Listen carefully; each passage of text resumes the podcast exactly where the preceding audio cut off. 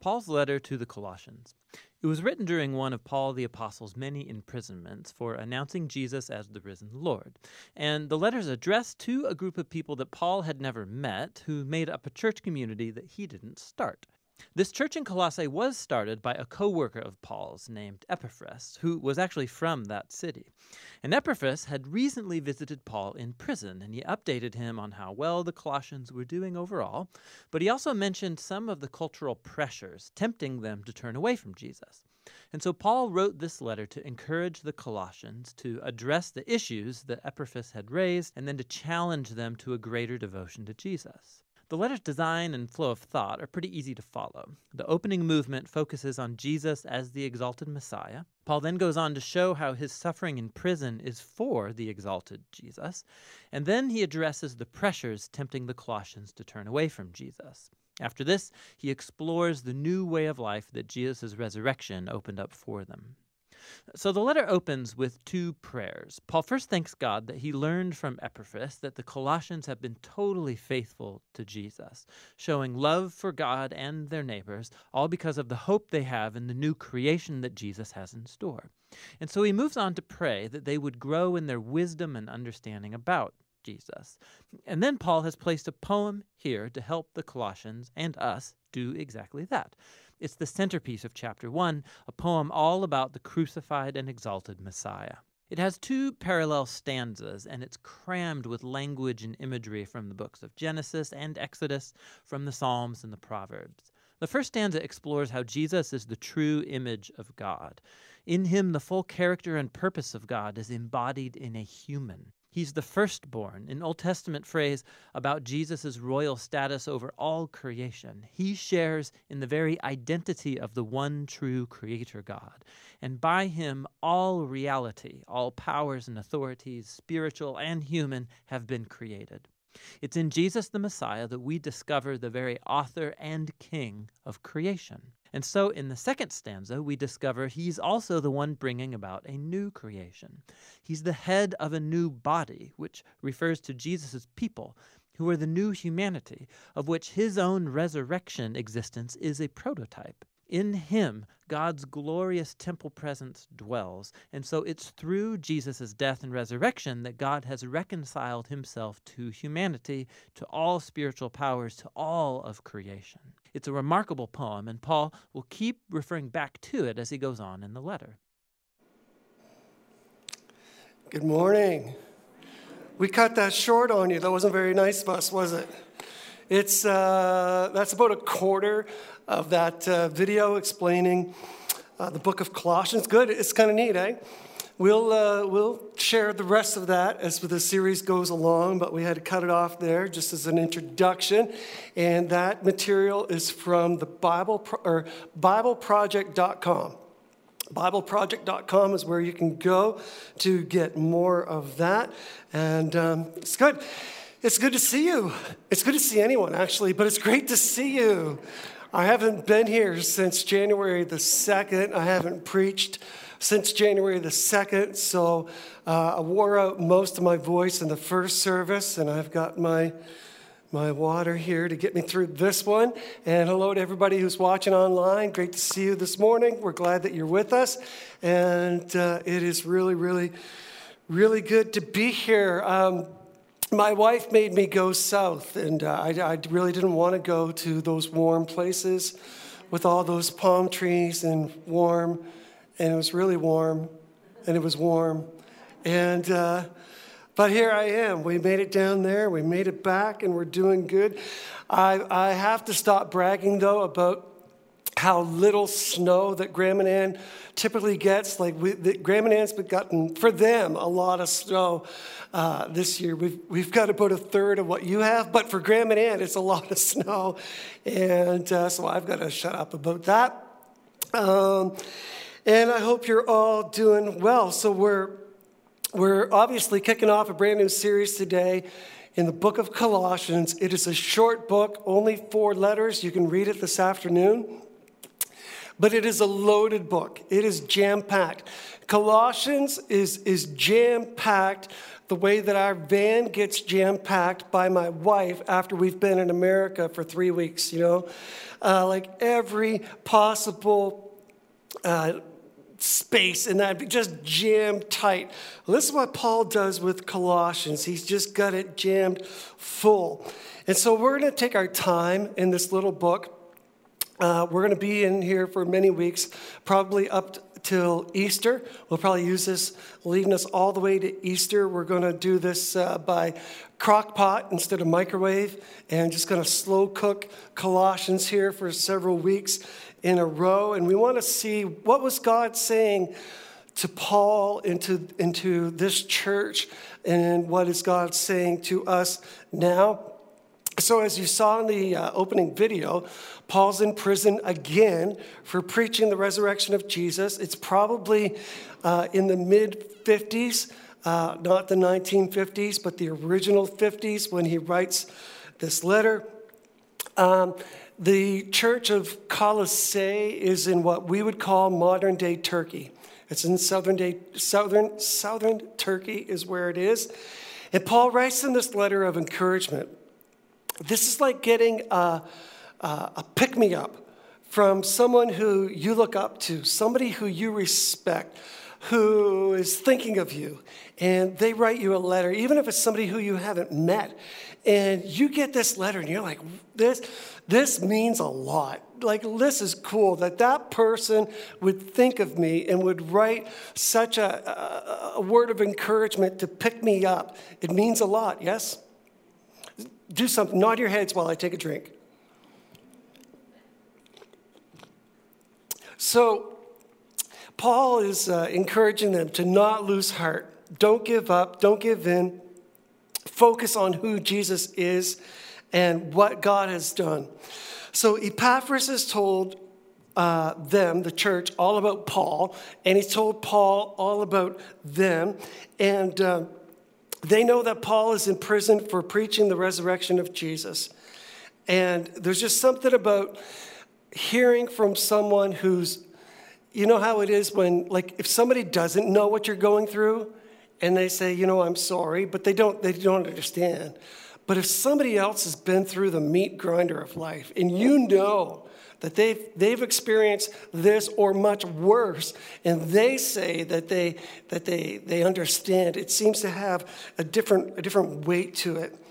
And so they're getting this word from a guy who's in prison, and there's something about that. There's a resiliency that they pick up from Paul. This attitude, like, yeah, okay, if Paul can do it, we can do it. We are not going to give up. So we're going to read the first two verses, and then a little later on we'll read verses 3, 4, and 5. But just to begin with verses 1 and 2. This letter is from Paul, chosen by the will of God to be an apostle of Christ Jesus, and from our brother Timothy. We are writing to God's holy people in the city of Colossae, who are faithful brothers and sisters in Christ. May God our Father give you grace and peace. So I mentioned we're going to do this by crock pot. So let's just slow it right down and take a closer look here at Paul's greeting.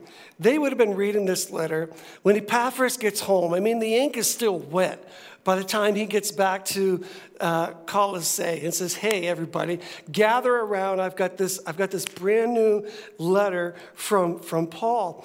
And there's a weight to Paul's name and a weight to his words, not an authoritative weight, but as a brother in Christ, as someone who has experienced suffering. There's that kind of a weight to it. Paul was a Jew who hated Jesus, and then he met Jesus, and his life was radically transformed by Jesus, and then he just gives the rest of his life, regardless of what happens to him physically. He's just sold out for Jesus.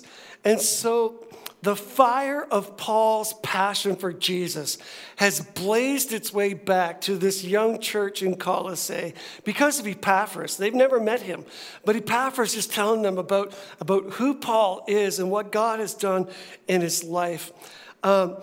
You know, it's good to know or be around somebody who has a fire for Jesus. Do you have people like that in your life? Like, if you don't, you got to get around some fire, you know? Like, it's minus 16 out there, right? Like, and spiritually speaking, there are times in my life when I get kind of a spiritual chill. It's just kind of, I don't know, like I just need to be around someone else who's fired up for Jesus. And usually for me, that person is Pierre Richard, right? Maybe it is for everybody else in this room too. And you just feel like, you know, if I could just get around Pierre for a minute, you know, if I could just have him breathe some fire on me. And I don't know how many times that I'll get a message from Pierre, and I'm ready to charge hell with a squirt gun. Like, I'm just like, you know, like, get me back in there. I'll do anything. I'll go anywhere. Like, I just get fired up when I'm around Pierre. And I think there's a fire in Paul that blazes its way back to this little church in Colossae that fuels them and encourages them. And they're like, okay, if this guy can do it, we can do it. Notice the clarity of Paul's calling. When Paul writes his opening line to this letter, he says, I'm Paul, chosen by the will of God to be an apostle for Christ Jesus. He knows his purpose in life. He knows who he is in Jesus. And I want us to see something here right at the beginning of this letter. When Epaphras, who is the pastor of this little church, when he can tell that his congregation is struggling and they're under these pressures and they need something, he doesn't go to someone whose life is fantastically, terrifically better. He goes to someone who's in a worse situation than his congregation is in. And I find that interesting. Like, I'm going to go to some dude who's in prison for preaching about Jesus, and I'm going to get a letter of encouragement from that guy, and I'm going to bring it back to them. Like, I just, there's something in that I find interesting. Like, hey, everybody, let's read this letter from Paul. Like maybe you too can end up in prison like Paul. Like, maybe you can be, you know, persecuted for your faith. Maybe we'll die for serving this Jesus. And he uses this as a letter of encouragement. So Colossians is not written from a place of unicorns and rainbows, right? It's chains and bondage and whatever incarceration looked like in the very first century. I'm sure it wasn't the Hilton, right? Like, I'm sure it was brutal. And this is where that letter comes from. It comes from real life. It comes from, I'm going to serve Jesus no matter what. No matter how bad it gets. No matter how long the pandemic lasts. Hello? I'm going to serve Jesus no matter what is where this letter of Colossians is written from as a letter of encouragement. And it's a reminder to me to not gauge the condition of my salvation based on my situation, which I tend to do. I tend to, when things aren't going good or they're not going the way that I think they should be going, I kind of wonder if there's something wrong with me spiritually. Maybe it's something that I'm doing. You've never done that before? I'm the only one in this room who's ever done that. You've done that? And it's a reminder that your situation is not, let me say it this way. Who I am becoming is more important than what I am enduring. So focus on who God is and what God is doing in your life. Your situation is temporary. Your salvation is eternal. And who I am becoming. You know, what God is teaching me in that situation. What I'm learning in that situation. How I'm becoming more like Jesus. That's more important than whatever I'm going through and whatever the situation is around me. Can you imagine the excitement Epaphras would have had in getting this letter and getting his little church together and reading this to them for the very first time? And this letter would have been like a flood that lifted the spirits of everyone, that lifts them above the pressures of life and the noise and the distractions. And it just refocuses their attention on who Jesus is. Is it coincidence that in February 2022, I'm back a decade, 2022, is it coincidence that we would be sitting here in this little church on the hill, behind the mill, in the ville, and that we would, maybe this morning this is exactly what we need, that we need to receive this letter of Colossians the same way that Epaphras and his church received it, that God would remind us of who he is, that he's still God. And there are a lot of pressures of life, and there's stuff happening, and life is life, and all of that, and it's winter, and it's cold, and we're in a pandemic. But that we would choose together as a congregation to put our focus on Jesus, and that we would remember that who I am becoming is more important than what I am enduring. I think God is in this. When I said that in this first service, they went wild. They were running around the church. It was pandemonium for about 10 minutes. You don't believe me, do you? Okay. Paul mentions Timothy. Timothy is Paul's associate. And it's not likely that Timothy ever visited Colossae either, but he would have known Epaphras from Epaphras visiting Paul in prison. And a little known fact, we don't talk about this much, but next to the name Jesus, Timothy is the most beautiful name in all of Scripture. Did you know that?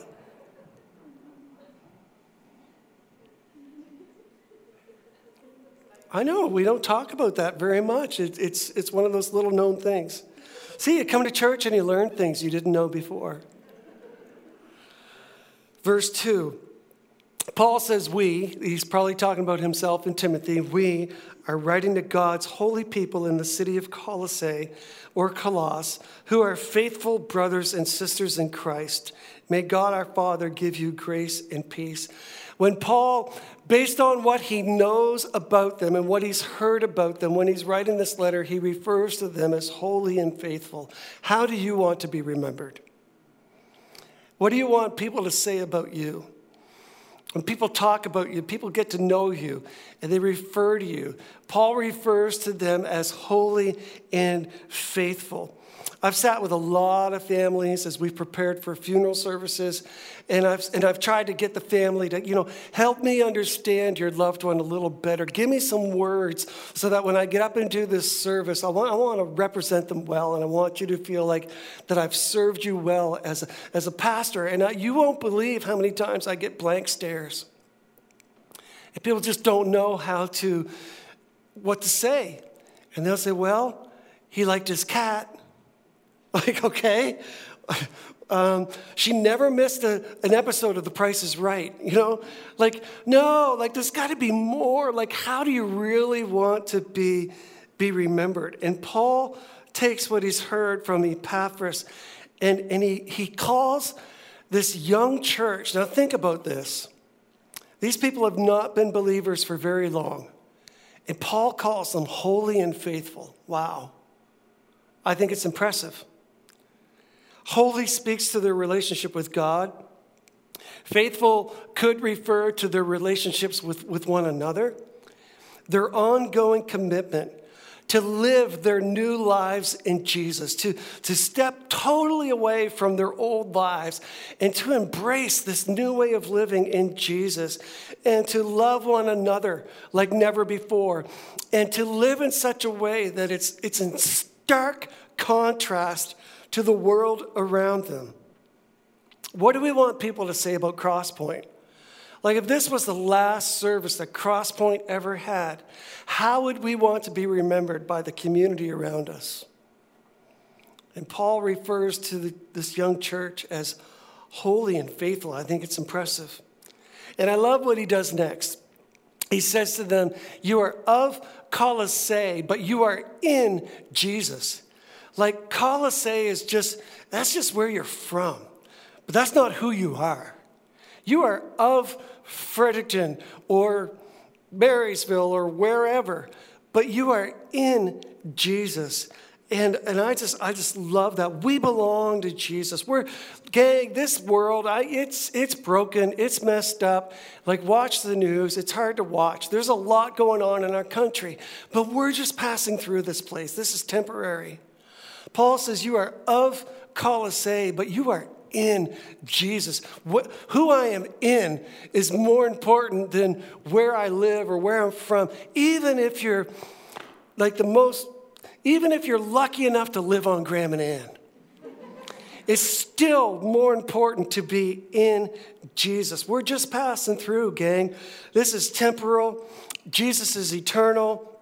We are aliens to this place. We're foreigners. We don't belong here. And you're going to spend eternity with Christ.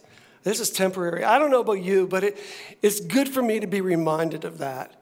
This world is not my home. I'm just passing through. And stuff is real, and life can be hard, and I understand that. But Jesus is king, and one day we're going to be with him. Why would Paul call a bunch of new believers who are struggling with the two pressures that they were facing? One was a pressure from outside the church to not give up their former, all their idol worship. And from outside the church, people were saying, okay, so you've got this new Jesus thing, but it doesn't mean you got to leave all that behind. Maybe you can incorporate, your Jesus with some of these other idols. And the new believers were drawing a line. They're saying, no, that's wrong. That's the way that we used to live, but we don't live there anymore. So they were being pressured by people who were saying, why don't you still do this? And then the other pressure that they were faced with was traditional Jewish Judaism.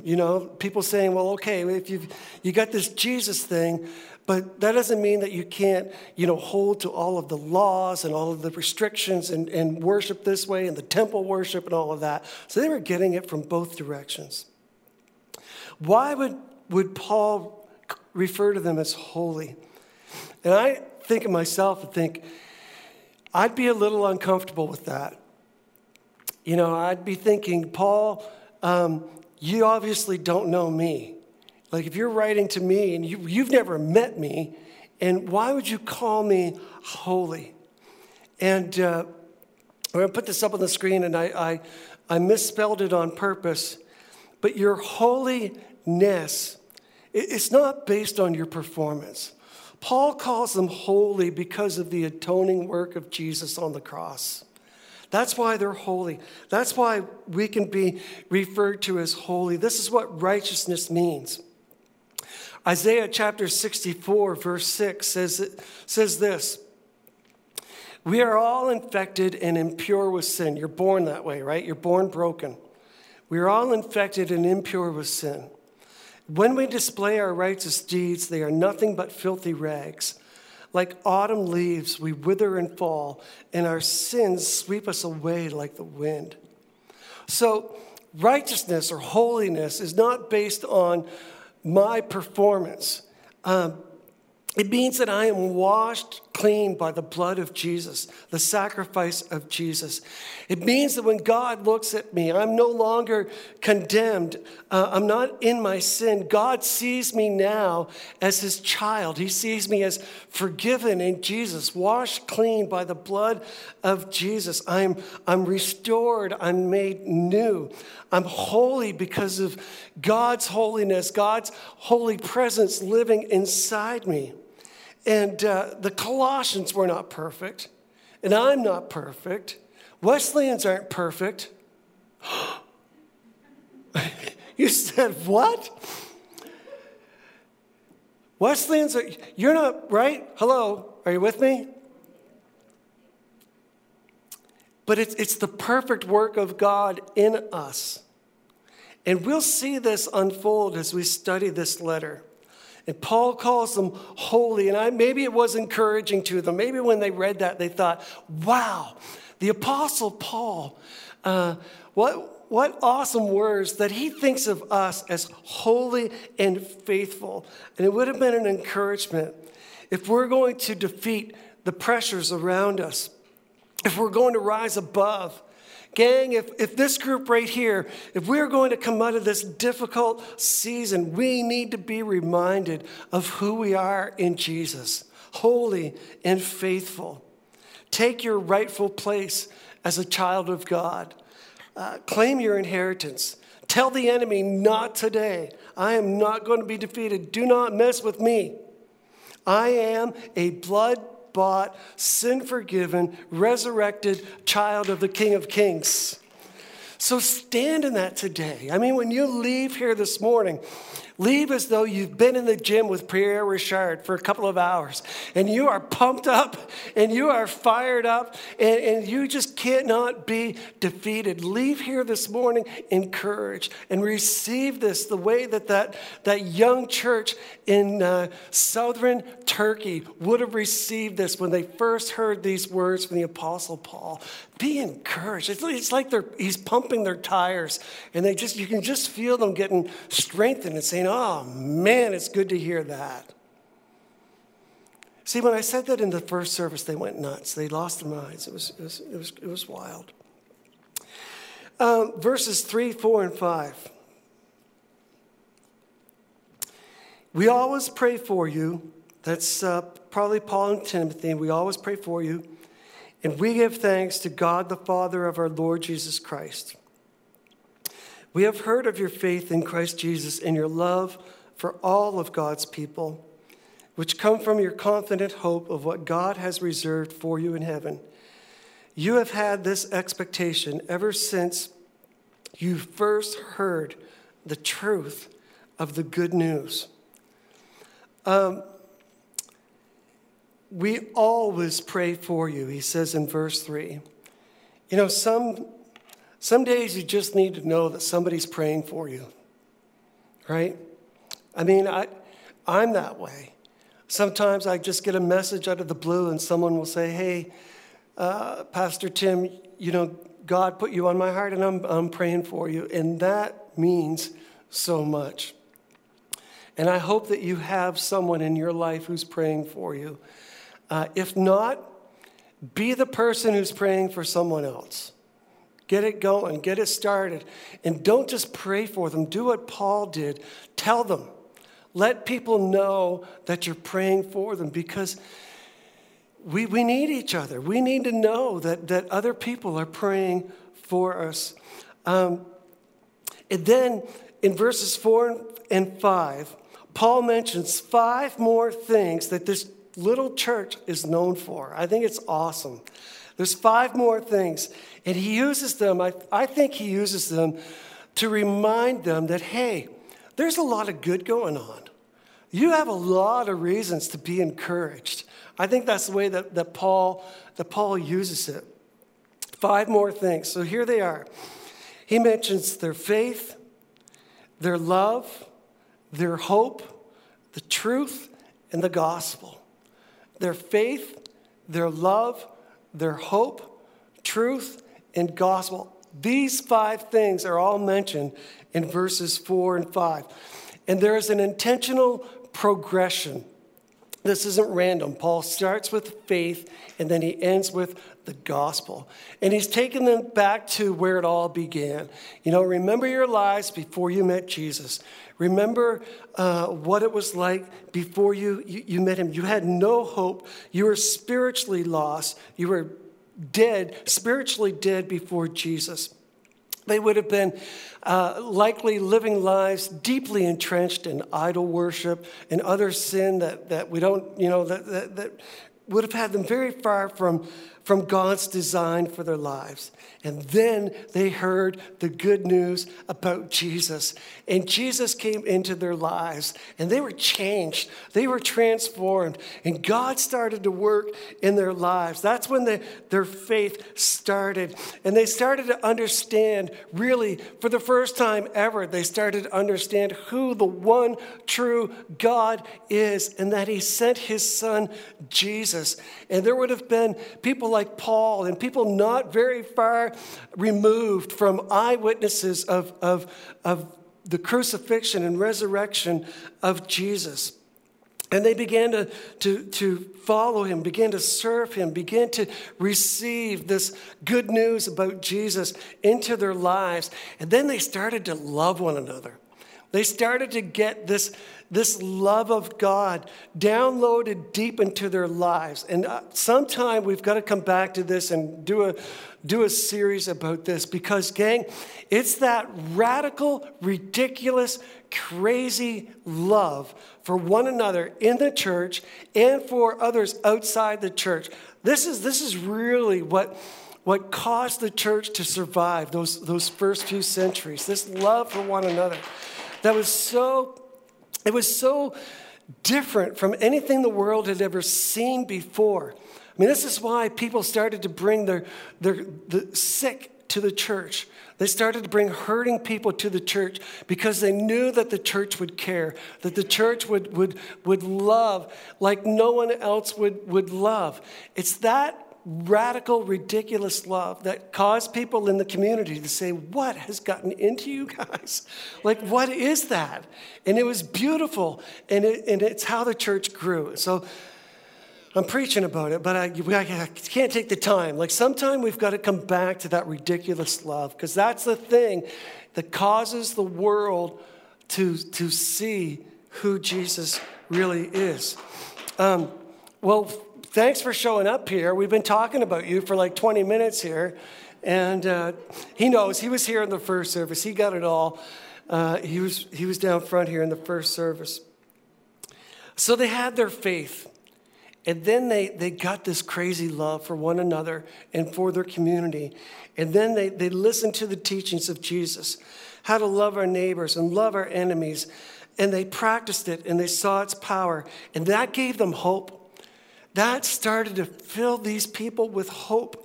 And life starts to make sense when you follow Jesus. The more you learn about Jesus, the closer you get to Jesus, life will start to make sense. And existence made sense. And their lives had purpose and meaning. And they believed that one day they would either be taken out of this world to be in the presence of Jesus, or Jesus would come back. And hope filled their hearts. And hope compelled them to not give up. And their hope wasn't in a bunch of idols that were made out of wood or carved out of stone. Their hope was in the truth of the resurrected Jesus. And they had these stories from people like Paul and other witnesses. And they had these letters that were starting to circulate that people were saying, I was there, I saw it, this is how it happened. And it just started to fuel their hope, this truth that they had in the gospel of Jesus Christ, that God so loved the world that he gave his one and only son, that whosoever would believe in him would not perish but have everlasting life. So they were known as holy.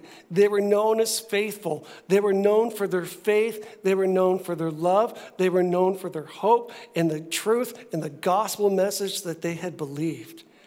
Well, they had a lot of reasons to be encouraged. We're only a few verses into this book, and I'm encouraged.